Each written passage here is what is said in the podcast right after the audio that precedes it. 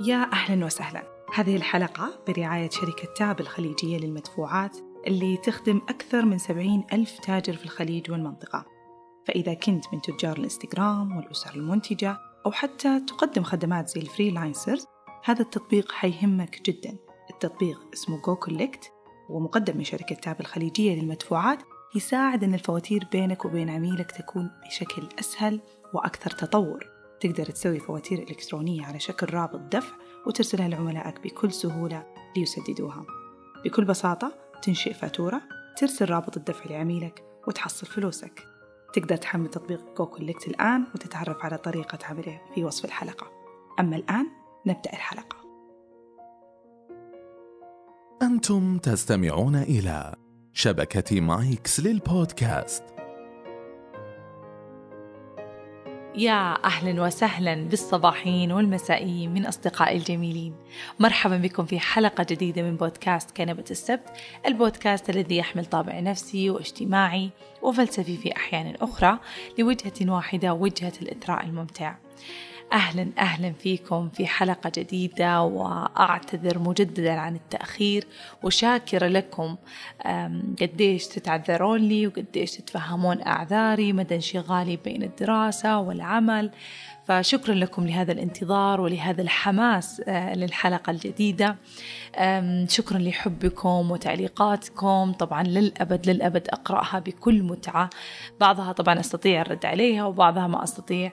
فشكرا شكرا لكل الحب وشكرا لكل الكلام اللي يحفزني ويحمسني أني أكمل الكلام اللي يقول أنا تغيرت ولا أنا هذه الكلمة مستني ولا أنا هذا الشيء ساعدني في هذا. كل هذه كل هذه الكلمات تشجعني آه، إني أستمر فعلا. فشكرا شكرا لكم وأتمنى لكم كل السلام مع كل حلقة. وأتمنى لكم يعني التقدم معايا في في رحلة آه، يعني الوصول للنفس والوصول للذات الداخلية وترتيبها وتهذيبها وفهمها قبل كل شيء. اليوم طبعا حتكلم عن موضوع أنا صراحة مستغربة من نفسي إنه ليه ما قلته من زمان أو ليه ما حكيت عنه من زمان ويعني يعتبر من أوائل الأشياء اللي المفروض نتكلم فيها. وكثير ناس please يا أفنان تكلمي عنه please تكلمي عنه. لكن ربما إنه شعرت إنه آه، إنه كثير تكلموا عنه وإنه كثير آه، يطرح في التواصل الاجتماعي. آه، الموضوع عن القلق. عن نوبات الهلع عن التفكير الزائد عن الصعوبة في النوم. كل هذه الأمور اللي تثقل الإنسان ويعتبر يعني من الاضطرابات قبل حتى يكون اضطراب من الأعراض يعني القلق. من أكثر الأعراض شاء يعني من أكثر الأعراض شيوعا بين الناس بشكل عام في العامة يعني. ومن أكثر الاضطرابات يعني من أوائل الاضطرابات النفسية آه، انتشارا في العالم. وحاليا يعني مثلا في في في في أمريكا هو يعتبر من أول آه، من أول الاضطرابات النفسية المنتشرة هناك اللي هو اضطراب القلق العام. فالقلق القلق القلق القلق. حتى كيف نقول القلق صعب. القلقلة فيه مزعجة جدا. القلق يعني شعور. بنتطرق يعني في الحلقة لأشياء كثير يعني. أعتقد أنه قد قلت لكم زمان أنه أنه يعني البودكاست هنا ما هو بودكاست يعني تعليمي بحت. ولا هو بودكاست يمشي في الاضطرابات النفسية واحد يعني واحدة ورا الأخرى وأعطيكم إيش معاييرها وإيش sorry إيش أيوة يعني معاييرها اللي هي ال criteria وكيف نشخصها وما هو علاجها. ما هو تعليمي بحت ولا أود أن يكون كذلك صراحة. لكني مثلا تطرقت آه، يعني عن الاكتئاب في في حلقة قفزة روحية فأحس إنه ليش ما نتكلم عن القلق كشعور وأتطرق عن بعض اضطرابات القلق المنتشرة بين العامة والكاثرة واللي البعض يعتقد إنها أمر يعني ما هو نفسي ولا ولا ولا هو له علاقة في آه، في العيادات النفسية ولا يحتاج زيارة طبيب نفسي. فلذلك أود فعليا أن أفرق بين القلق الطبيعي وبين القلق المرضي اللي هو بين قوسين اضطراب القلق العام نوبات الهلع وأي اضطراب قلق آخر. طبعا لكن وقت الحلقة ما حيسمح أني أتكلم عن كل اضطرابات القلق فبتكلم عن الأكثرها شيوعا اضطراب القلق العام ونوبات الهلع. وبنتكلم عن يعني أهمية القلق في حياتنا و... وقديش إحنا نكرهه نكرهه. ما حد يحب يقلق ما حد يحب يقلق. ويقلق يا ترى تزعجني مرة القلق أنا ف... فيعني سامحوني يعني على طريقة نطقي لها. عموما ليش تطرقت لهذا الموضوع؟ زي ما قلت يعني أنا في العيادة وإحنا في العيادة كأطباء نفسيين اضطراب القلق العام اضطراب نوبات الهلع. تجينا يعني عادي في العيادة ثمان مرضى يجون في العيادة عادي أربعة منهم. من اضطرابات القلق. فعدد كبير جدا وطبعا غير إنه يعتبر جيني يعني اضطرابات القلق اضطراب القلق العام زي أي اضطرابات نفسية أخرى مصدرها جيني على الأغلب. لكن بالذات اضطراب القلق واضطراب نوبات الهلع. أربعة إلى ثمانية يعني مرات أنت في عرضة لأن تصاب بهذا إذا كان أحد والدينك أو أحد أخوانك عنده هذا الاضطراب. وللأسف في كل بيت أي شخص قد جته نوبات هلع. لما يقول لأخ... لما تقول لأخته الكبيرة أو يقول لأخوه الكبير المهم إنه لما يقول لأحد في العائلة يكون في أحد في العائلة الثاني كان عنده هذه النوبات أيضا. فعدم مشاركة هذا العرض أو عدم مشاركة هذا المرض يعني يدخل الشخص في في يعني في رحلة مطولة. يعني وهو كان من السهل جدا إنه يفهم وين طريق هذه الرحلة أو إيش حل هذه الرحلة لما يكون عارف لما يكون أبوه أو أمه أو أخوه قال له كيف كانت رحلته في هذا الاضطراب. وهذه قصة شخصية حصلت لي أنا وحتكلم لكم عنها. فبداية بداية نتكلم عن القلق. القلق شعور نحتاجه نحتاجه في هذه الحياة. مهم جدا محرك. ممكن تكلمت في أحد الحلقات عن أهمية القلق. بس ممكن ما تطرقت بشكل يعني بشكل تفصيلي. فاليوم نتكلم عن القلق كشعور مهم جدا في حياتنا. بدون القلق أنت ما حتقوم تذاكر عشان تنجح عشان تكسب عشان تصل وإلى آخره. بدون القلق كأم أو أب أنت ما حتنط على ابنك لما يبكي وتمسكه وتضمه وتنتبه عليه وتهتم يعني إنه ما يعني ما يصير له شيء أو كذا فشعور القلق شعور يعطيك دافع لتحمي الآخرين لتحمي نفسك. دافع لأن تتقدم. دافع لأن خلينا نقول لأن يعني نرجع نقول لأن تحمي نفسك يعني مثلا لو أنت مش لو ما كان عندك قلق طبيعي أنت ما حتسكر باب البيت بالتالي بتخليه مفتوح وممكن أي أحد يتعرض لك.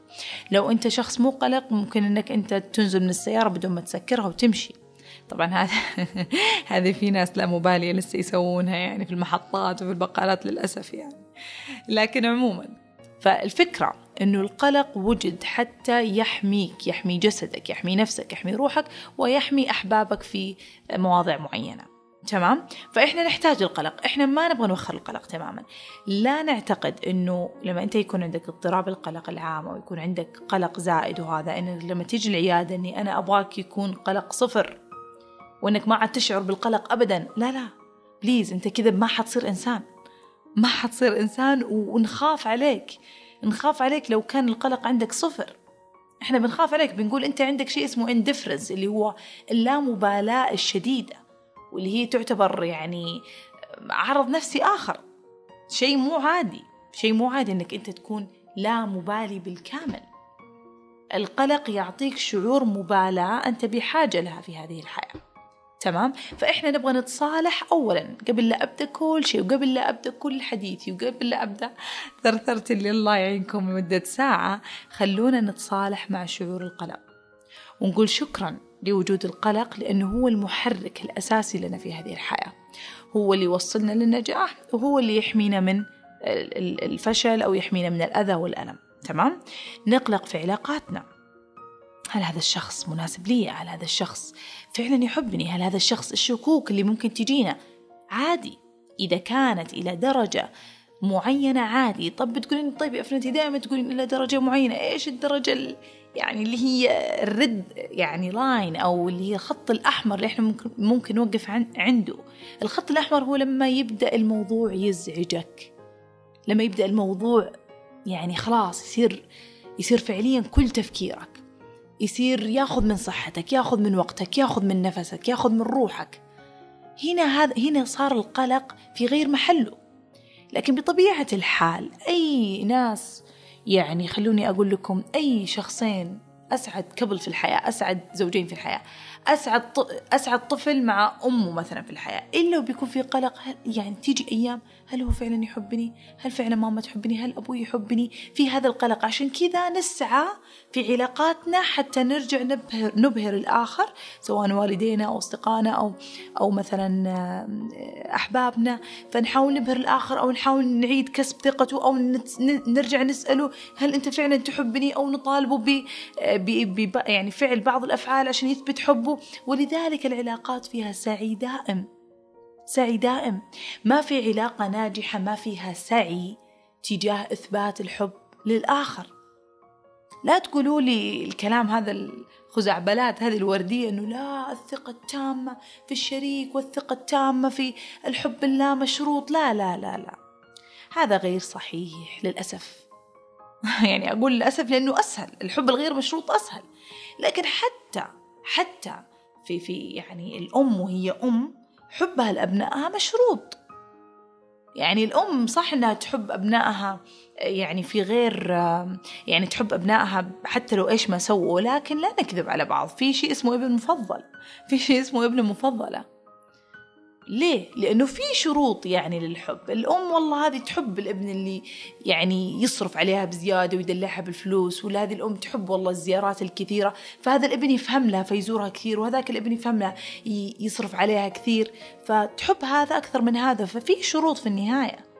في شروط داخلية يمكن هي ما تقولها لكن في شروط داخلية وتحب الثاني أكثر من هذا. وتقلق أن هذا الابن قد لا يكون بار فيها مية بالمية لأنه ما يفعل هذه الأشياء. فقلقنا في العلاقات تجاه حب الآخرين لنا تجاه آه، نجاح هذه العلاقة تجاه تجاه آه، نجاح تربيتي مثلا لأبنائي. قلق طبيعي وفي محله عادي نقلق يا جماعة عادي. طفلي عطس زكم أقوم أخاف. يا ربي ليكون هو تعبان. طبيعي. طبيعي جدا. أنا تجيني أعراض معينة أقول ليكون فيني شيء ليكون فيني؟ طبيعي هذا القلق محرك لنا. هذه مبالاة نحن بحاجة لها في حياتنا. حتى ندفع أنفسنا لحماية أنفسنا زي ما قلت لحماية أحبابنا للسعي تجاه علاقاتنا للحفاظ على علاقاتنا. القلق مفيد جدا في حياتنا. نتصالح معاه يا جماعة نفهمه ونسعى في تخفيفه. واليوم كتبتها في تغريدة إن من أفضل الطرق لتخفيف القلق هي الأحضان. أحضنوا بعض يا جماعة. طبعا الآن يعني في في فترة كورونا وفي فترة كوفيد من الصعب جدا أني أنا أنصح في هذه النصيحة لكن بنصح العائلة الأحبة أزواج أخوان خوات أم أب أم أبناء أب وأبناء أحفاد أبناء أختك أبناء أخوانك. احضنوا بعض يا جماعة. الحضن شفاء شفاء للقلق. ما تستوعبون قديش هو شفاء. في هرمون اسمه الأكسيتوسين هذا سبحان الله يفرز. لما المرأة أول ما تلد آه، وترضع ابنها يفرز هذا الهرمون. هو هرمون أنا أسميه هرمون الحميمية. هرمون الحميمية هو الهرمون اللي يعني يوجد عبر اللمس عبر وجود الابن بي بي عند صدر الأم سبحان الله هو ما يفرز مع الحليب ما له دخل في الحليب. هو في, في الالتصاق بالأم. ولذلك إحنا نشجع الأمهات إنه أول ما يعني إنهم يرضعون طبيعي آه إنه يكون في رابطة شديدة والابن سبحان الله يشعر بأمان كبير. طبعا إلا في أمهات يعني حرام يكون في عندهم أعراض معينة أو أمراض معينة يصير صعب عليهم الرضاعه الطبيعيه فما نضغط عليهم. أنا بس أقول هذا الكلام عشان ما نحسس بعض الأمهات اللي تو ولدوا بتأنيب الضمير. أحيانا ما يستطيعون فعلا فلا بأس. الحضن كافي. طيب. فالفكرة أن الحضن هذا يفرز هرمون الأكسيتوسين اللي هو هرمون الحميمية هرمون الأمان الأمان. هذا الهرمون لا يفرز فقط عند الأطفال حتى عند الكبار. وكان في دراسة لكيف آه، يعني نصنع السعادة عند الأطفال. فكانت منها أنه اجلب للطفل حيوان أليف. في في أثناء آه، يعني في أثناء نموه. وخلوا يكبر معه لأنه الحيوانات الأليفة دائما تحضن هذا آه، الطفل والطفل دائما يحضنهم. فبالتالي هرمون الاكسيتوسين يفرز عنده بكثرة. لأن أنت أنت كأم كأب يمكن أنت ما عندك الوقت الكافي أو أنت يعني مثلا للأسف يعني ما تجد وقت إنك تحضن الطفل. صدقني الحيوان الأليف بيأدي هذا يعني الشيء بامتياز. فالطفل سبحان الله يولد أكثر أمان. لاحظوا أن الأطفال اللي ولدوا ب آه يعني آه سوري اللي نموا أو نضجوا مع حيوان أليف أثناء نشأتهم أنهم أكثر أمان أكثر راحة أكثر كامنس هدوء. ليش؟ لأنه سبحان الله هرمون الأكسيتوسين هرمون الحميمية هرمون الأمان يقلل نسبة القلق بشكل كبير. لما أجي أنصح شخص مليان قلق يعني يقول أحس إني قلقان أحس إني دائما أفكر دائما كذا. أجي أنصحه وأقول أحضن. والله فعلا لما تشكي تشكي لأحد أحضن. طبعا لا تحضن فجأة لكن اطلب هذا الحضن. تقرب من أمك تقرب من أبوك تقرب من زوجك تقرب من زوج من تقرب تقربي من زوجك وتقرب من زوجتك. أحضنوا بعض يا جماعة هرمون الأكسيتوسين يقلل نسبة القلق بصورة كبيرة. والحياة يعني كافية في قسوتها. الحياة كافية. الظروف اللي تمر علينا المصاعب الاسترسر الضغوطات. ضغوطات الحياة اليومية ترى مو شرط أن الواحد يكون يمر بصعوبات كبيرة حتى يقلق. القلق اليومي ترى كافي. إن الواحد يقوم الصباح طبعا أنا الان قاعدة أتكلم عن القلق حقي ها. إن الواحد يقوم الصباح يا الله شكلي بتأخر عشر دقائق يا الله على الدوام. إيش بيقولون عني؟ إيش بيقول؟ هذا القلق البسيط ترى مرة مهلك للطاقة يستهلك الطاقة. فكيف الواحد إنه يكون أكثر يعني أكثر راحة؟ في طرق كثيرة حتطرق فيها إن شاء الله في الحلقة ولازم إنها تكون في حياتك اليومية لازم حتى تقل نسبة القلق هذه وحتى لا يكون كل يوم أنت يعني في قلق. متعب الأمر لما يكون أنت كل يوم عايش في قلق وأنا متأكدة أن كثير من اللي يسمعوني الآن أغلبهم يعيشون في هذا النوع من القلق. القلق اللي مو على أمور كبيرة حتى على زي ما قلت التفاصيل الصغير الصغيرة هذه. يا ويلي شكلي بتأخر ما أدري إيش تراكم العمل. أنا إيش بسوي؟ آه ويجي والعمل يستمر معاه ويستمر في راسه إلين يوصل البيت. وتتراكم يتراكم الأمور المقلقة تتراكم وتتراكم. فكل هذا القلق يعني كبداية لأنها لسه كل الآن اللي قاعدة أقول مقدمة كبداية أقول لكم ترى عندكم ترى هرمون اسمه الأكسيتوسن وعندكم أحبة من حوالينكم وعندكم ناس أحضنوهم. اللي يخجل من الأحضان يخجل من اللمس يحاول يكسر هذا الخجل بال exposure. يعني إيش؟ يعني بالتجربة. يعني ارمي نفسك على الشيء هذا. ارمي نفسك على أمك ارم نفسك على أمك. ارموا نفسكم. الأمهات ارموا نفسكم على أبنائكم. في خجل شديد في خجل كبير. تربيتم على الجفاء تربيتم على آه، أنه to be strict أنكم تكونون يعني كذا مرة كأنكم عسكرية. تربيتم على أنه الآمر والناهي وأنه أنا أنا هيبة أنا ما أحضن طول الوقت. ما عليه. اكسروا هذا الشيء من اليوم. إيش المشكلة؟ إيش المشكلة؟ ليش لازم الواحد يصير له شيء لا سمح الله عشان يجي الواحد يقول والله ليتني حضنت أمي كثير والله ليتني حضنت ابني كثير والله ليتني سويت وليتني سويت. لا تبخلون بالأحضان احضنوا بعض خلوا هرمون الأكسيتوسين هذا يجري في دمكم على طول خففوا من القلق في هذه الحياة. أنا عارفة أن الكل يقول يا فنان تتكلمين كأن الأمر سهل الأمر أصعب. بكثير يعني. خلاص يعني أنا عمري 30 سنة ولا عمري 35 سنة كيف تبغيني أجي أحضن أمي الآن بعد ما كان يعني الوضع مرة يعني فيه حدود؟ شوي شوي جرب شوي شوي. حاول. ما ما عندك مشكلة. ابدأ إنك تقعد جنبها في البداية ابدأ إنك تمسك يدها ابدأ إنك تبوس يد أمك. شوية شوية نفس الشيء الأم. حاولي شوي شوي إنك تبوسين رأس ابنك تضمينه شوية لك. أي شيء من التصرفات هذه اللي يكون فيها لمس. يعني حتى سبحان الله في الإسلام أمس الاستشارية الجميلة تقول لنا يعني إنه الأكسيتوسن يفرز حتى في السلام تخيلوا حتى في السلام. يعني أنا اعتقدت إنه الأكسيتوسن لا يحتاج له حضن طويل يحتاج له حضن يعني تلامس مطول لا. الأكسيتوسن عشان كذا سبحان الله في إسلامنا إن المصافحة عند السلام مصافحة. يعني تخيلوا إن المصافحة يعني تسوي دفء إحنا ما نحسه.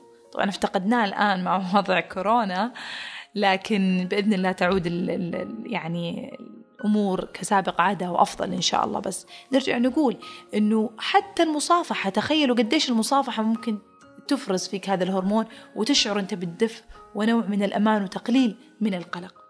عشان كذا بعض المصافحات برضو كل ما كانت أكبر المصافحة كل ما أشعرتك بالأمان أكثر. لما أحد يجي يصافحك يقوم يقوم يعني أنت تصافح أحد يقوم هو يضم يدك فوق يده يحط يد يحط يدك بين يدينه. هذه الضمة اللي اللي تحسها فعلا ضمة يد يعني. فتحسها ضمة كذا يعني ضمة مبطنة كأنها حضن فعلا. ليش؟ لأن في تلامس شديد كبير في هذه في هذه المصافحة. فيعطيك شعور شعور أمان شعور آه، راحة شعور دفء. وهذا كل اللي نحتاجه يا جماعة في هذه الحياة. خلاص تعبنا من الحكي في في السعي وراء المال والسعي وراء النجاح والسعي وراء الأشياء كلها. نبغى يا جماعة نبغى السلام والأمان والدفء وهذه الأمور. هذه هذه قوة ناعمة في حياتك أنت تحتاجها. صدقوني ما هو كلام رفاهية ولا هو كلام تنظيري. كل ما وضعت هذه الأشياء في حياتك كل ما زادت نوعية حياتك أصبحت حياتك ذو قيمة أكثر داخلك. لأنه كل السعي اللي إحنا نمشي فلسفة المال وفلسفة النجاح دائما تكون بسبب رضا الآخرين بسبب الرضا الذاتي الذي يس يعني الذي أنت تسعى له من أجل رضا الآخرين. المهم إنها دائرة ترجع للآخرين تروح وتجي للآخرين. أما السلام والدفء والأمان وهذه الأمور هي لك أنت فقط. تركيز جواتك. حياتك حتكون أكثر رضا حتكون أكثر سعادة أكثر سلام. كل ما فكرت كيف تخفف القلق بهذه الأمور البسيطة. في طرق في طرق كثيرة طبعا. حتطرق لها بشكل يعني بشكل تفصيلي نوعا ما. حتى إيش؟ حتى نقدر فعلا نتخلص من القلق. لكن الآن فهمنا القلق مهم نحتاجه لكن بدرجة معينة. الدرجة السيئة اللي هي تكون تبدأ تخليك تضطرب في حياتك. خلاص؟ تبدأ تخليك إنك تكره كونك قلق. تبدأ تخليك إنك ما عاد تقدر تركز. وأحط مليون ألف خط على ما تقدر تركز. القلق يزيد يعني آه، من نسبة مو يزيد أسفة. يقل يعني يقلل من نسبة التركيز بشكل عالي. بشكل عالي. لأنه القلق يدخل الإنسان في مرحلة اللي يسمونها flight fight or flight اللي هي مرحلة الاستعداد أنه كان في خطر. خلاص؟ هذه المرحلة الإنسان الجسم الإنساني يستعد وكأنما فعلا في كأنه في خطر. أنت بس عندك اختبار. الجسم مستعد كأنه في حرب. الجسم ما يفرق. ما يفرق إيش الخطر. هل هو أسد جايك ولا اختبار أتوقع الآن البعض يقول والله عندي أسد يجيني ولا اختبار فالجسم ما يفرق. الجسم يحس إنه في خطر. فإيش؟ فيتأهب يعطيك أدرينالين عالي في جسمك يتأهب لسرعة مثلا معينة إنك عشان تصير سريع جدا. شفتوا لما يطاردكم شيء مثلا يخوف تقوم أنت تجري فجأة تحس نفسك اللي أنت واصل سرعتك صارت قصوى فجأة أنت مستغرب من سرعتك هذه؟ هذا بسبب الأدرينالين. اللي افرزوا هذا السيستم في جسمك هذا سبحان الله هذا يعني هذا الأدرينالين قوته في في في ركضتك وفي قفزتك أحيانا العالية هو حماية لك. طيب؟ فالجسم في هذا الوضع يكون سبحان الله من ناحية التركيز ومن ناحية التفكير ومن ناحية التفكير المنطقي وهذه الأمور كلها شت داون تصير مسكرة. يعني أنت أنت في الخوف هل تقدر هل تقدر تقرر؟ ما تقدر. أنت ما تدري إيش تقول أحيانا حتى تنسى إيش تقول. أحيانا تنسى إيش صار الموقف. وأحيانا تقفز مثلا على شوك منطقيا هذا ألم لكن أنت بتقفز ما يهمك لأنك تبغى تنقذ نفسك. فكل التفكير والتركيز كلها تصير شت داون. تمام؟ عشان تنقذ نفسك من الموقف. للأسف اللي يدخلون نفسهم في قلق شديد أثناء المذاكرة وأثناء هذه الأمور كأنهم في هذه المرحلة من من اللي هي حماية النفس اللي هو الجسم نشط وأدرينالين عالي فبالتالي العقل ما يقدر يفكر زين ما يقدر يحفظ المعلومة زين لأنه قلق. هو في حالة تأهب. هو ما هو فاضي يفكر ما هو فاضي يستجمع معلومات عشان كذا اللي يذاكرون بقلق ينسون بسرعة. هم يعتقدون نفسهم أغبياء يعتقدون نفسهم وهذه كلمة ترى أسمعها أنا ما أقولها. يعني كسبة لا أسمعها في العيادة. والله أنا يعني واحدة من المريضات جت قالت إنه والله يا دكتور أنا أحس إني ما عدني ذكية زي أول. لهالدرجة اتهمت نفسها اتهام كبير. قالت أحس معدل ذكائي نزل يعني بشكل كبير. فأكدت لها أنه نسبة الانتباه والتركيز يعني ونسبة استرجاع المعلومات والذاكرة فعلا تتأثر بسبب القلق. بمجرد القلق ينخفض تركيزك وذاكرتك ترجع طبيعي ترجع طبيعي. أنت بس تحتاج ترتاح تحتاج تسوي ريلاكس عشان كل المعلومات كل كل الذاكرة حقتك حتى حقت اليوم وحتى حقت أمس وحقت بكرة. امشي حقت بكرة. يا ليتنا والله عندنا ذاكرة لبكرة يعني كان أمور كثير انحلت في الحياة. عموما فالذاكرة والانتباه كله حتنحل حتنحل مع وجود آه، مع قصدي مع تخفيف القلق. أنت ما صرت غبي. أنت ما صرت آه، يعني أنت ما صرت على قولتهم يعني مو نبيه ولا والله ما عاد صرت زي أول وصرت يسمونهم كلمسي يعني صرت أرمي الأغراض صرت مرة كذا حايس تايه كل هذا بسبب القلق. يعني مثال وأعطيكم مثال على نفسي. عندي presentation قلقانة طبعا قلق طبيعي قلق طبيعي. وأحب أحيي أختي لما جيت قلت لها إنه إنه أنا مرة زعلانة من قلقي هذا إيش فيني؟ مرة متوترة بكرة عندي presentation يعني مو اول مو أول presentation في حياتي خلاص يعني كل شهرين وأنا مسوية presentation يعني. فليش أنا كذا قلقانة وخايفة وأقول لها كذا؟ قالت يا أفنان انت خايفة هذا نضوج. هذا نضوج الخوف طبيعي. إنك تخافين اي لأنك قلقانة من مثلا ردة فعل يعني من رأي الاستشاريين. انت قلقانة من مثلا تقييمهم لك. انت قلقانة من صحة يعني أو كمية المعلومات هل هي كافية آه، صحة المعلومات أو مثلا بعض المعلومات قديش انت آه، مستعدة الأسئلة فيها. فانت تعرفين إيش عواقب الأمر فبالتالي انت قلقانة منها. فهذا شكل من أشكال النضوج. يعني لو كنتي مرة انت قلقانة ومسوية واثقة مية بالمية فهذه لا مبالاة في غير محلها ما حتخليك تتطورين فبالفعل يعني كلامها جدا صحيح. يعني القلق آه، في محله طالما إنه خلاني أخلص البرزنتيشن وخلاني أستعد وأتدرب. ففي محله يعني في النهاية. فعموما نرجع نقول على الانتباه والتركيز. آه أيوه. فسبحان الله. القلق شدة القلق لما تشتد عليك أنا رايحة للدوام تصير أمور مرة مضحكة. وأتوقع كلكم يعني صارت لكم لما نقول دائما في أيام المهمة تصير لنا أشياء غريبة. يعني تصير ليش؟ لأن انتباهنا وتركيزنا يقل بشكل كبير بسبب القلق. فوالله العظيم علقت في شارع. يعني أنا دوامي highway highway سفر. امسكي طريق مكة يا أفنان ووصلي مستشفاك. فيعني highway فعليا. ما أدري كيف ما أعرف كيف يعني مسرحة فعليا. دخلت في شارع غريب حواري وعلقت. طبعا أنا رايحة قبل الدوام بأربعين دقيقة والطريق تقريبا يعني ثلاثين دقيقة. يعني قلت أوصل قبل عشر دقائق أحط الفلاش وأشغل ال presentation آه، فعموما طبعا دائما يقولوا لي روحي قبل ساعة ونص بس ما أسمع الكلام. ما علينا.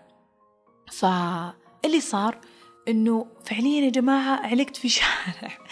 علقت في شارع غريب. علقت في شارع غريب إيش هذا الشارع؟ ماني عارفة. طبعا مسدود يعني داخل حي مسدود. فاضطريت إنه إيش أسوي؟ reverse U-turn عشان أطلع. قعدت أسوي ال U-turn هذا.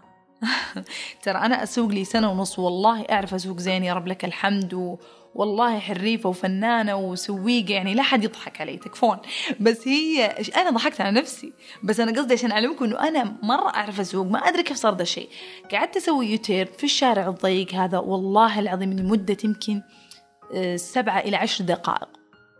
يعني أعطيكم الدقة سبع. لأني أتذكر الساعة زين يعني تقريبا من سبعة إلى عشر دقائق صرت أطالع في الساعة متوترة وأحاول أسوي U-turn أحاول بصدم اللي ورا السيارة تصيح ويلا وروحي قدام روحي ورا روحي قدام روحي ورا. ما قدرت أطلع. يعني فعليا شعرة وأختنق. فسبحان الله يعني دخولي في ذاك الشارع مضحك. علقتي وأنا يعني كثير أيام قد علقت وعادي يعني بكل سهولة أطلع يوتين وأطلع. انتهى. كانت مضحكة.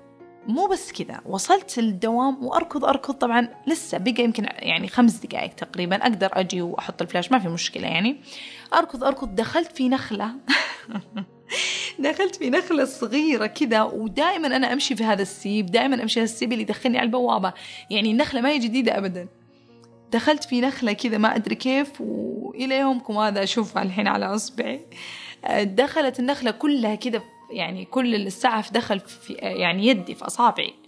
وأصابعي كذا يعني تنغزت كذا وواحدة منهم نزل منها دم يعني شيء شيء يضحك شيء يضحك. مع إنه لما جيت البرزنتيشن مرتاحة وقدمته براحة وانبسطت وحبيته بس سبحان الله. القلق قد القلق يعني قديش يسوي فيك.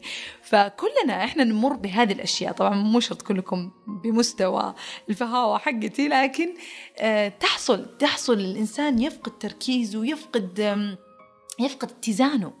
ولا بأس لا بأس من أن نفقد تركيزنا واتزاننا. أهم شيء أننا نطمن أنفسنا نأكد على أنفسنا أن إحنا بإذن الله حنسوي زين. إذا عندنا ال supportive system اللي دائما أنا أنصح فيه اللي هو الدعم اللي من حواليك أصدقاء أخوات أخوان. مهم جدا أنه يكون عندكم هذا النوع من الناس. حتى يعطونك بشا بيعطونك يعني قوة دافعة آه، للأمام ويطمنونك أن قلقك دائما. اختاروا الأشخاص اللي ما يعني يقللون من مشاعرك يطمنونك أن قلقك آه، لك الحق آه، فيه.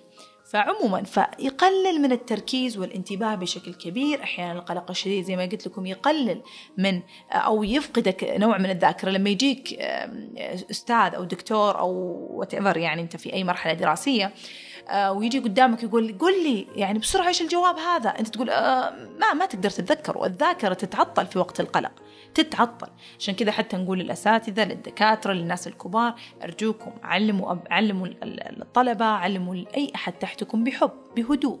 حتى يقدر اللي معاك يكون ذاكرته نشطة معاك يستقبل المعلومة بشكل كويس يعطيك المعلومة بشكل كويس. الخوف والهيبة وهذه الأفلام ما تجيب إلا يعني للأسف ما تجيب إلا كل شر. فعموما فبالتالي إذا عرفنا أن القلق طبيعي القلق من حقنا القلق يدفعك للأمام يجعلك يعني يخليك تحمي نفسك تحمي أبنائك تحمي أحبائك. القلق إلى درجة معينة طبيعي جدا كريه. ما نحبه لكن لازم لازم منه. ومرة جميل الشعور لما يكون في راحة بعد هذا القلق بعد ما تخلص البرزنتيشن ولا بعد ما تخلص الاختبار. يا الله يا شعور الراحة لما كل الأدرينالين كذا كذا يروح من يمين يسار وتصير أنت ريلاكس يعني هذا الشعور مرة جميل. ما يشعرون فيه الناس اللي عادة ما يضعون نفسهم في مواقف مقلقة أو أنهم فاضيين مثلا تماما. ما يعرفون شعور اللذة هذا اللي هو بعد اختفاء القلق. فالقلق وجوده في الحياة زي ما قلنا مهم ومفيد وكل شيء وإنه نسمح له ونقبل فيه ونتصالح معه ونعرف كيف نتعامل معه وما وبس يكون بدرجة عالية جدا إلى درجة أنه يفقدني مشاعري أو يفقدني قصدي الرغبة في إنهاء الأمر اللي في يدي أو يفقدني يفقدني الثقة تماما فيما أصنع. مثلا يجعلني عاجزة عن العمل عاجزة عن الحب عاجزة عن عن عن إيش؟ عن حماية علاقتي مثلا العاطفية وجعلها علاقة صحية يعني يصل إلى مرحلة شكوك مثلا. فكل هذه الأمور لا هنا يبدأ يدخل في الحالة المرضية. مثلا قلق 24 ساعة على لا شيء القلق على لا شيء القلق على مستقبل مثلا القلق على تفاصيل صغيرة آه ويعني ومقلقة إلى درجة إنه الواحد ما يقدر يركز حتى في سوالفه في اليوم أو في الديلي أكتيفيتي اللي هي نشاطاته اليومية. هنا يبدأ القلق يدخل إلى أنه يكون اضطراب اضطراب قلق العام. لما يكون excessive worries اللي هي اللي يسمونه قلق كثير جدا مؤذي جدا آه، طوال اليوم ولأكثر من ستة شهور. أرجوكم أنا ما أبغى أحد يجي يقول لي أنا والله أسبوعين من ثلاثة أسابيع أنا قلق أحس إني وأحس إني أقول طيب ليش؟ يقول والله القبولات بعد ثلاثة أسابيع يا أخي من حقك. اقلق يا أخي. إلين يجي القبول اقلق ما عندك مشكلة. مو كل أحد يقدر إنه يتناسى موضوع قبول موضوع هذا. م... يا أخي اقلق ما عندك مشكلة. إيوه خلي أصحابك يسحبونك معك مطعم خلك لكن دام إن القبول ثلاثة أسابيع أربع اسابيع إيش إيش تسوي؟ أنت مو قادر تنساه يعني إلين يجي. خلاص إيش تسوي يعني؟ ما عندك مشكلة يا أخي اقلق. فاسمح لنفسك بالشعور بالقلق. لكن لما يكون القلق على لا شيء على مستقبل على تفاصيل صغيرة على مثلا على خوف على أبنائي ليصير لهم شيء ليصير لهم خطر يا زوجي ليصير له شيء مثلا يا ربي آه سمونا عملي ليكون نسيت شيء في العمل؟ ليكون نسيت أسوي هذه الشغلة؟ يرجع الواحد البيت وهو بس يفكر في العمل أو يطلع من البيت وهو بس يفكر في البيت. القلق اللي في غير محله وبكثرة وطوال ستة شهور أو أكثر. هنا إحنا نقول لك تعال يا حلو لنا في العيادة النفسية خلينا نساعدك. خلينا نساعدك. طبعا مو بس كذا مو بس إنه يكون أكثر من شهور ويكون قلق في غير محله وإلى آخره يكون ياثر على حياتك. في العمل أنت مو قادر تركز وفي البيت أنت مو قادر تستمتع مع عائلتك وفي الطلعة أنت مو قادر تستانس. ياثر على حياتك سواء اجتماعيا أو عمليا. خلاص الشيء الثاني يكون في أعراض في أعراض جسدية. يكون في صعوبة في النوم صعوبة في التركيز. طبعا صعوبة في النوم يعني يا أرق يا حتى نوم متقطع. خلاص صعوبة في التركيز زي ما حكينا عنه التركيز والذاكرة خلاص؟ أحيانا يكون في أعراض جسدية يكون عندك زي تحس إنك كيف يقولون على أعصابك يحس الواحد إنه يبغى يقوم يحس إنه مو قادر يقعد في مكانه أبغى أقوم أبغى أتحرك خلاص؟ أو مثلا أحيانا يحسون بألام في العضلات يحس فعليا الم في العضلات في يده شد في الفك شد في في الأكتاف شد في اليد. وكثير من الناس اللي عندهم ألام الأكتاف والرقبة يكونوا الناس قلقة كثير حتى ألام الظهر. دائما تأتي مع القلق. طبعا مو شرط لكن الأعراض الصحية تؤثر على الجسدية والجسدية تؤثر على الصحية. فيجب علينا أن دائما نربطهم مع بعض. فبالتالي مع كل هذه الأعراض اللي حكيتها إذا أنت ممكن تكون فعلا داخل في اضطراب القلق العام. اضطراب القلق العام اضطراب انتشر بشكل واسع مؤخرا صار من الأوائل حتى حتى قبل الاكتئاب. قد يعني ممكن نقول إنه ممكن بسبب سرعة الحياة، صعوبة مجاراتها، متطلبات الحياة الكبيرة، التضخم، المادة واشياء كثيرة تستحق أننا نقلق عليها. لكن هل ممكن نحن نتكيف بدل ما نقلق؟ نعم نقدر. نقدر الإنسان قابليته للتكيف أضعاف قابليته للقلق. وأنا أكد لكم هذا الشيء. لكن يجب علينا أننا نستوعب كمية القلق هذه قبل لا تتفاقم علينا. أحيانا يكون فعليا الأمر جيني. الأمر جيني فعليا. يعني تخيلوا إن الاضطرابات القلق من أكثر الأشياء اللي اللي الجين زي ما قلت فيها عالي جدا. إذا أحد من العائلة في عنده قلق أو لاحظتم عليه قلق شديد أربع إلى ثمان مرات أنت ممكن إنك تصاب بهذا الاضطراب أيضا. لكن هل هذا يعني إنك واو ضحية هذا الاضطراب انتهى أمرك أنت بتكون قلق طوال حياتك. لا. هل ممكن طيب يا أفنان أنه أنا يروح مني القلق تماما؟ أقول لك إيه. القلق اضطراب القلق العام هو ممكن يكون جيني لكنه في النهاية هو عبارة عن أفكار. طريقة أفكار طريقة رؤيتك للعالم لنفسك لظروفك. بمجرد إنك أنت تدركها تعرف كيف تتعامل معاها تعرف كيف توقف هذا القلق عند حده وهذا الأمر ما حيكون بس لحالك ما حي... ما حتقدر تساعد نفسك فيه. حيساعدونك فيه اللي هو الأخصائيين النفسيين أو الأطباء النفسيين بالعلاج السلوكي الإدراك المعرفي السلوكي.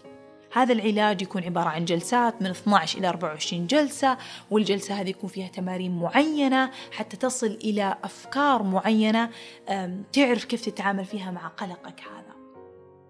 تمارين. يعني أنا ما حقدر زي ما قلت أشرح كل هذه التمارين هنا. لكن العلاج السلوكي من أوائل الحلول في الاضطراب القلق العام. طبعا دائما اللي عندهم أفكار أنه أنا طب ما أبغى أروح طبيب عشان ما أبغى علاج. أنا أقول لك أنت تقدر إيوه بالعلاج السلوكي المعرفي بس تعالج هذا القلق. تقدر بس بالعلاج السلوكي. لكن لكن طريقة العلاج الآيديل اللي هي يعني خلينا نقول يعني المفضلة أو الأفضل تمام؟ إنها تكون نص كذا ونص كذا نص علاج آه، دوائي ونص علاج سلوكي تمام؟ العلاج الدوائي أدوية أرجع أقول أدويتنا النفسية لا تسبب الإدمان لا تسبب التعود. أعراض نعم فيها أعراض جانبية لكن أعراض خفيفة وطفيفة وممكن أول أسبوعين وتبدأ تختفي. وأحيانا لو ما اختفت ترى في أدوية ثانية. نقدر نقلل الجرعة نبدأ نحول على دواء ثاني وإلى آخره. إي بعض الأدوية اللي نصرفها ممكن تكون سبب التعود والإدمان يعتبر دواء مقيد يعني مو أي أحد يصرفه لازم استشاري يصرفه مو أي طبيب آخر. تمام؟ وما تعطى إلا ناس معينة في ظروف معينة وفترات قصيرة معينة. فيعطى بعناية. أنا قد قلت هذا الكلام كثير قد قلته في لقاء سويته في إنستغرام وأيضا قد قلته في لقاء سويته مع الملتقى لكن أقوله هنا مجددا لأن هنا أغلب الناس اللي يسمعون لي موجودين هنا فأحب أكرر أهم الأشياء عن الطب النفسي عشان ما نظلمه. خلاص؟ وعشان ما تظلمون أنفسكم بالبعد عنه. الأدوية النفسية لا تسبب تعود لا تسبب إدمان تساعدك على تخطي اضطرابك أيا كان. خلاص؟ هو مجرد يعيد توازن هرمونات في جسمك زي هرمون السيروتونين الدوبامين اللي هي هرمونات السعادة والمتعة اللي هي تكون منخفضة وقت ما يكون عندك هذا الاضطراب سواء القلق أو غيره. فبس يعيد ترتيب هذا الهرمون مع العلاج السلوكي تبدأ أنت بالحفاظ على هذا ال level أو هذا المستوى من الهرمون وكذا تكون أنت بإذن الله نجوتي يا رب لك الحمد من هذا الاضطراب فهل ممكن أنت تتعالج من اضطراب القلق؟ أنا أقول لك إيه في ناس في ستة شهور كأقل مدة صراحة وفي ناس إلى سنة وفي ناس إلى سنة ونص في ناس إلى سنتين في ناس مدة أكثر لكن تطور على طول تطور يعني مو إنه ما قاعد تتطور حالته لا على طول يتطور فخصوصا اللي يكون يعني عنده وعي كافي بمرضه ويكون ملتزم مع طبيبه مع الجلسات مع العلاج. هذا يلقى حل أفضل بكثير من اللي ما يعني يلتزم ويكمل. خلاص اللي يستسلم بسرعة أو إنه يسحب كثير أو إلى آخره. فاضطراب القلق العام زي ما قلت إنه إنك تكون قلق وإنك تكون شخصية قلقه هذا متعب جدا ومهلك ويصل أحيانا إلى أعراض جسدية زي ما قلت مو بس أعراض اللي هي الام الكتف وهذا. كثير من الناس يصلون إلى مرحلة القولون العصبي. القولون العصبي يعني طالع يمينك يسارك أغلب أصدقائك أغلب صديقاتك عندهم قولون عصبي. أغلبهم وصلوا في مراحل القلق إلى مراحل بعيدة إلى حتى القولون العصبي. القولون العصبي يجيهم غثيان إمساك أو إسهال وأنتم بكرامة تغير في يعني حتى في في طريقتهم للأكل أو في تقبلهم للأكل. يبدأون والله خلاص ما أقدر أكل ذا الحار ما أقدر أكل هذا. ليه؟ لأن القولون العصبي هاج عندهم. إيش فكرة القولون العصبي؟ الجهاز العص سبحان الله الجهاز الهضمي أكثر جهاز أو هو الجهاز الوحيد المرتبط بالأعصاب بشكل كبير جدا. عشان كذا يسمونه القولون العصبي؟ لما إحنا نفرح نحس ببطننا بمغص لما نفرح. لما نتوتر نحس كذا في شيء في بطننا كذا. يا الله نتوتر. حتى ممكن يطلع أصوات في بطننا مع إننا مو جيعانين. تمام؟ لما نجوع نعصب. ولما ناكل نفرح. المعدة لها علاقة كبيرة بالأعصاب والمزاج والنفس. خلاص؟ فلازم نؤمن إن شدة القلق حتثير. هيجان القولون عندك حتثير. آلام معدة حتسوي لك غثيان حتسوي لك أحيانا حتى ارتجاع. كل هذه ممكن تكون أسبابها آه، صحية فعلا. مثلا جرثومة في المعدة مثلا آه، أمراض كثيرة يعني آه، قسم الباطنة أو أقسام اللي هم الجهاز الهضمي أدرى فيها لكن لما ما يكون في سبب فعليا ما يكون في سبب صحي نرجع نقول إنه هذا على الأغلب سبب نفسي. وأنا أكد لكم أن القولون العصبي عادة أو 90% إذا مو 100% يكون آه، بسبب أعراض نفسية. خلاص؟ القلق التوتر حتى حتى نفسهم أطباء الباطن وأطباء الأسرة يجون يقولون لمرضى القولون العصبي يقولون خفف قلق. خفف قلق خفف آه، آه، تفكير زايد حاول إنك يعني لما يعني تفكر مثلا بزيادة حاول إنك تتكلم مع أحد. طيب خذ هذا الدواء. طيب خلينا نحاول نعطيك دواء مضاد للاكتئاب من الطب النفسي عشان يخف آه، تخف آلام القولون العصبي. فبالتالي القلق الزايد مئة بالمئة مرتبط مع آلام البطن. خلاص؟ مع الغثيان ومع كل هذه الأمور. ف شدة القلق هنا إحنا نبغى نوقفه قبل لا يوصل لهذه الأعراض الجسدية. اضطراب القلق العام مزعج جدا. أيوه قد لا يؤدي يعني في ممكن طبعا في نسبة إنه في يوصلك لا سمح الله لانتحار وهذا بس مو بالكمية الكبيرة زي الاكتئاب مثلا. لكن إحنا مو شرط إننا بس عشان نحمي حياتك عشان نساعدك. إحنا برضو نبغى نحمي نوعية حياتك. نبغى أنت تعيش حياة طيبة وكريمة. أنا لما أقول إحنا أنا قصدي الأطباء النفسيين والطب النفسي. يعني لكن طبعا إحنا ما إحنا مو عصا سحرية. إحنا ما حنقدر نساعدك لحالك. آه سوري إحنا ما حنقدر نساعدك لحالنا. أنت لازم برضو تساعد نفسك. أول شيء بإنك تيجي عندنا. ثانيا إنك تلتزم بالعلاج تلتزم بالعلاج السلوكي وتلتزم بكل الخطة العلاجية. وبإذن الله حتجد حل. إلا وحتجد حل. يعني إحنا لو ما شفنا ناس كثير خفت وطلعناهم حتى من العيادة خلاص ما عاد نشوفك في العيادة ما عاد تستخدم دواء ما حنقول تعال ما حنقول إنه ترى والله هذا فيه علاج وهذا فيه لكن هذا علم حقيقي درس لسنين. يعني خلينا نقول يعني أكثر من 200 سنة وهذا العلم موجود ومطبق وبكتب وخلاص. يعني فعيب إننا إحنا لسه ما نؤمن فيه ونقول والله أخوي قلق كذا آه والله أختي قلقة كذا. لا لا. لا تقولها بهالسهولة. ترى مو سهل. الإنسان القلق مو سهل قاعد يعيش حياته مو بالسهولة اللي تتخيلونها. خلاص؟ فمهم جدا إننا نعرف كيف نعيش حياتنا بهدوء بتروي. كيف نعيش حياتنا ب يعني كيف حرين من هذا القلق. نومنا أفضل يومنا أفضل. لما نطلع من العمل خلاص أرمي العمل هنا وأكمل وأستانس. ففي بعض الحلول اللي أنا بتطرق لها. طبعا زي ما قلت لكم أول شيء هو إذا كانت كل الأشياء الأعراض اللي قلتها فيكم روحوا لطبيب نفسي. من الأشياء اللي ممكن تساعدون فيها أنفسكم قبل لا تروحون لطبيب نفسي اللي هي التنفس. التنفس يا جماعة. لما أقول تنفس أعنيها بحق يعني أنا مو كلام زي ما قلت تنظيري. لا لا هذا العلم يقول التنفس البريثنج التنفس الصحيح إنك تاخذ آه تاخذ يعني نفس عميق من أنفك ثم تسوي زف زفير يعني شهيق من أنفك ثانيتين طيب؟ بعدين تسوي زفير من فمك لمدة أربع ثواني. فثانيتين بعدين أربع ثواني. ثانيتين بعدين أربع ثواني. لمدة دقيقة يعني تقريبا ستة إلى سبع دورات. خلاص؟ سووها ثلاث إلى أربع مرات في اليوم. حتلاحظون إن نفسكم فعليا أصلا أنت لما تسوي هذا الآن لو أنت الآن توقف وتسويها معايا حتجد نفسك يا الله كيف أنا دايخ. بتحس أحيانا بتنميل بتحس بحرارة بيدينك بتحس بشعور خمول بتحس إنك دايخ. فعلا عادي حس بهذا الشعور. وأنا ابغاك تسويها وأنت منسدح أو أنت قاعد على الكرسي عشان ما تدوخ. لما تسويها سبحان الله فعليا حيخف هذا الشعور طوالي. ليش سبحان الله؟ لأنه في, في شيء اسمه الحجاب الح... الحجاب الحاجز. إن شاء الله إني قلته بالعربي صحيح. الدايفرام هذا. تحت الرئتين. خلاص. لما إحنا ناخذ هذا ال... ال... يعني الزفير الطويل هذا إحنا نمدد هذا الحجاب الحاجز فيضغط على على عصب اسمه ال vagus nerve. هذا ال vagus nerve سبحان الله هو المسؤول عن ال... شفتوا لما قلت لكم إنه في جهاز مناعي كذا مو مناعي الجهاز اللي يطلق الأدرينالين ويشتغل يبغى يحميك يخليك تركض بسرعة و... وتقفز بسرعة. في جهاز آخر قدامه اسمه الباراسمباثيك هو اللي يهدي بعد ما أنت تقفز والحمد لله ونجوت باعجوبه هو اللي يرجع كل شيء.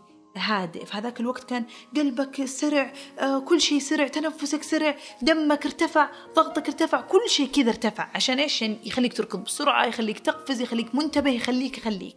تمام؟ لما الجهاز الآخر الباراسمباثيك هذا الجهاز الآخر يبدأ يهديك يهدي القلب يهدي التنفس يهدي ارتفاع ضغط الدم يهدي كل الأشياء ينزلها تحت. سبحان الله الله وضع لنا هذا الجهازين عشان يكونون يسوون لنا هذا التوازن في هذه الحياة. عشان لما نخاف يرتفع ذا بعدين يجي هذا يهدينا. ولما هذا يهدى ويصير في خطر هذا يرتفع تمام؟ فمن السهولة إن إن إن الجهاز هذا حق الخوف يرتفع. من السهولة لو أحد خوفك بيرتفع هذا الجهاز. لو أحد قالك بوح حتخاف ويرتفع هذا الجهاز خلاص؟ ونفس الشيء لو مثلا جبت لك أي حيوان أنت تخاف منه حي الجهاز هذا بأي يعني بأي خفقان أو صعوبة في التنفس أو شعور بالخنقة الجهاز هذا المناعي أو ما نقول المناعي خلينا نقول جهاز الأدرينالين كذا نسميه. جهاز الأدرينالين هذا حيشتغل ويتحمس فبالسهولة إشعال هذا الجهاز. لكن الجهاز الآخر اللي هو يهدي الأمور هذه واللي كأنه كذا زي الثلج على جسمك ما نقدر نشغله إلا بالتنفس. بطريقة الزفير الطويل هذه عشان نضغط الحجاب الحاجز ونشغل هذا اللي هو خلينا نقول اللي هو الباراسمباثيك سيستم اللي هو الجهاز اللي يسوي لك كل هذا الهدوء. تمام؟ فشعور الهدوء اللي يجي لك يشغل هذا ال parasympathetic system فتصير انت هادي يبدأ الخفقان يقل يبدأ شعور الخنقة وشعور هذا يقل. طبعا التنفس مو الكل بسرعة يقدر يتداركه بسرعة يكون سهل إنه يسويه. لا مو الكل يقدر. لكن في البداية أنت تتعلم مع أحد معاك أو تتعلم عبر اليوتيوب طريقة التنفس الصحيحة. تأخذ نفس ثانيتين بعدين زفير طويل. ثانيتين بعدين زفير طويل.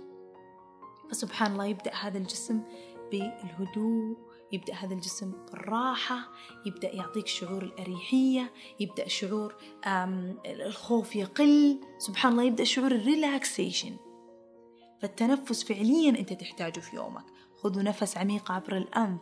ثانيتين بعدين أربع ثواني زفير لمدة دقيقة يعني سبع مرات في دقيقة. سووها ثلاث مرات تقريبا في اليوم تأكدوا تكونوا قاعدين أو منسدحين تمام؟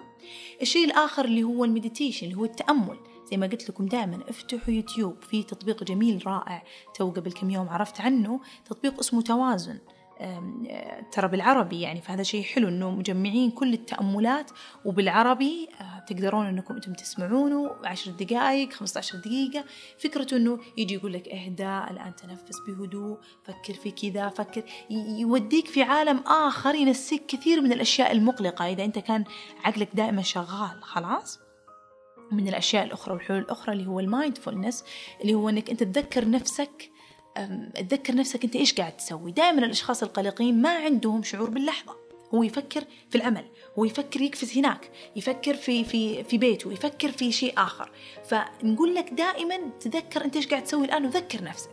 يعني وأنت قاعد مع أهلك أنا تقول لنفسك أنا قاعد مع أهلي قاعد أطالع تلفزيون. أنا قاعد مع أهلي أنا قاعد أطالع تلفزيون. أنا قاعد مع أهلي أنا قاعد أطالع تلفزيون. خلاص؟ فتذكر نفسك بكثرة تذكر نفسك بكثرة. فكل ما ذكرت نفسك بهذا الموضوع يصير الأمر أسهل بكثير عليك أنك أنت تقدر تعيش اللحظة بكرة لأنه تدرب. أنت تعلم نفسك زي الطفل. وأنت تفرش أسنانك تقول أنا قاعدة افرش أسناني أنا قاعدة افرش أسناني. تقولها لنفسك أربع خمس مرات. تذكر نفسك أنت إيش قاعد تسوي في هذه اللحظة. بتضحك على نفسك في البداية لكن معليش. حتى تتدرب إنك أنت تكون تعرف كيف تعيش اللحظة فعلا إلين مخك يتعود إنه أنت وأنت قاعد مع أهلك فعلا أنت قاعد مع أهلك. ما ما يصير في مخك أشياء كثيرة. تمام؟ طيب بالنسبة اللي يقولون مثلا طيب أنا الحمد لله ما عندي اضطراب قلق ما عندي كل الأعراض اللي قلتيها وكذا بس أنا والله لما يكون عندي شيء يعني من هذه الأشياء مثلا برزنتيشن أو شيء قلق يصير بزيادة لدرجة إني ما أقدر أسوي شيء أو مثلا وأنا ذاكر ما أقدر ما أقدر أتحرك ما أقدر أسوي شيء يعني إيش أسوي؟ أنا أوصيك إنك بمجرد ما تشوف إن قلقك زاد ووصل إلى مرحلة كبيرة وقف اللي بيدك. خذ لك break سوي حركة التنفس هذه. آه، سو حركة ال meditation اللي قلت لك عليها. آه، خذ لك لفة. سو رياضة شديدة تبعد هذا الأفكار الخوف. لأنه القلق هو عبارة عن خوف من النتيجة. بينما النتيجة لسه مشوار عليها. أنت لسه عندك وقت تذاكر. قاعد يضيع, يضيع وقتك في تفكير في النتيجة. فأنت تقطع هذا التفكير بأي عمل شاق زي مثلا الرياضة أو أي عمل relaxation شديد زي ما قلت اللي هو التنفس أو ال meditation. هذا الأمر حيقطع كل أفكارك وحترجع تذاكر. الناس القلقين مرة هم نفسهم الناس اللي يتشتت تركيزهم القلقين عادة حتى هم يتشتت تركيزهم لأنه زي ما قلت القلق يشتت الانتباه. فمهم جدا لكم طريقة المذاكرة أو حتى في طريقة العمل إذا كنتم تشتغلون وتدرسون اللي هي تكون ظاهر اسمها tomato way أو شيء زي كذا وفي application لها في تطبيق tomato method أتوقع. والله نسيت اسمها لكن عموما هذه الطريقة أنك تكون 25 دقيقة تدرس 25 دقيقة تاخذ break 25 دقيقة ممكن تقولون كثير لكن معليش. حتفرق معاكم كثير. بعدين قللوها. 25 دقيقة تدرس 10 دقائق break وبعدين أنت تقننها براحتك. تبغى مثلا نص ساعة بعدين 10 دقائق break لازم يكون في بريك بين الدراسة والأخرى أو بين الشغل والشغل الآخر. هذا الانقطاع حيخلي أفكارك وقلقك يقل بنسبة كبيرة. حتكون أنت المتحكم في وقتك أنت المتحكم في أدائك. حتشعر بالسيطرة أكثر. تجاه وقتك وبالسيطرة أكثر تجاه اللي قاعد تدرسه. الأمر قابل للتطبيق صدقوني. وأنا كل الأشياء اللي قاعد أقولها الآن أنا مارستها في أيام دراستي للطب في أيام حتى دراسة الاختبارات اللي بعدين. مرت علي مواقف أكبر ومواقف أكثر في القلق. والحلقة هذه غير كافية إننا يعني ولأول مرة ممكن إننا نخلي حلقة إلى جزئين أو ممكن في الحلقة القادمة بتكلم في الجزء الأول عن تكملة لهذه الحلقة خصوصا عن نوبات الهلع أبغى أتكلم عنها بالتفصيل. خلاص؟ وممكن نتكلم زيادة عن القلق بعض الأسئلة نأخذها منكم. فلأول مرة بيكون في جزء ثاني لحلقة القلق لأنه فعلا هي أمر كبير وأمر يحتاج أن نتكلم فيه. فممكن الحلقة الجاية نتكلم عن نوبات الهلع ونتطرق على اضطراب قلق ثاني ممكن. لكن أتمنى أنه اليوم يعني فهمنا فعليا آه، إيش القلق أهميته في حياتنا مهم أهمية تصالحنا معاه وأهمية آه، معرفة متى يكون القلق زائد عن حد ومتى يكون اضطراب حتى نصل إلى طبيب وكيف نساعد أنفسنا بالتنفس بالتأمل بترتيب وكيف نقول تهذيب طريقة دراستنا أو طريقة شغلنا حتى لا يؤثر هذا القلق على حياتنا اليومية حتى لا يؤثر على أنفسنا وعلى أرواحنا وحتى على علاقاتنا للأسف وحتى على أدائنا. في العمل. فأتمنى الحلقة كانت مثرية لكم بشكل كافي وبإذن الله الحلقة القادمة آه نكمل زي ما قلت وأثريكم أكثر وأكثر. وأتمنى تكون ساعدتكم وقد لا تكون الحلول كاملة بشكل كامل لأنه فعليا أغلب الحلول تكون في العلاج السلوكي وليست في الكلام اللي بس أقدر أقوله في آه في البودكاست. ف... وأرجع أقول العلاج ليس مع أخصائي نفسي أو استشاري نفسي معين هو مع أي أحد من الأطباء والاستشاريين النفسيين لأنه في النهاية هو علم يقدم. إيوه نعم قد تكون عندكم تجارب سيئة مع بعض الأطباء مع بعض الأخصائيين ولا تلامون. في النهاية في كل تخصص وفي كل مكان في ناس كويسة وفي ناس ما هي كويسة. فأنا آسفة إذا كان عندكم تجارب سيئة لكن دائما لا تيأسون ابحثوا عن الأفضل. لكن آه لا تتوقفون عند إنه أوه هذا الشخص ما يقدر يساعدني اذا أنا خلاص ما, ما خلاص هذا الأمر بكون عالق فيه للأبد. لا. ابحثوا عن شخص يساعدكم ولا تيأسوا من هذا الأمر وبإذن الله. بإذن الله تكون حياتكم أقل قلق وأكثر سلام وأكثر أمان وأكثر دفء وآخر وصيتي في هذا البودكاست أقول احضنوا بعض. نحن بحاجة إلى الأوكسيتوسن نحن بحاجة إلى تقليل هذا القلق بأسهل الطرق الممكنة بالأحضان. أتمنى لكم آه، أسبوعين جميلين ورائعين بإذن الله. وإلى سبت قادم. أراكم بإذن الله. هذه الحلقة كانت برعاية شركة تاب الخليجية للمدفوعات اللي تخدم أكثر من 70 ألف تاجر في المنطقة. هذه الشركة تقدم تطبيق جو كوليكت لكل شخص يقدم خدمات freelancers أو يبيع منتجات عن انستغرام أو من الأسر المنتجة. حيساعدك هذا التطبيق إنك تسوي فواتيرك على شكل روابط دفع وترسلها لعميلك على الواتساب أو SMS أو الإيميل ومن خلال هذا الرابط يسدد العميل الفاتورة بأي وسيلة مدى أبل باي أو حتى البطاقات الائتمانية. بكل بساطة تنشئ الفاتورة ترسل رابط الدفع لعميلك وتحصل فلوسك. تقدر تحمل تطبيق جو الآن وتتعرف على طريقة عمله في وصف الحلقة.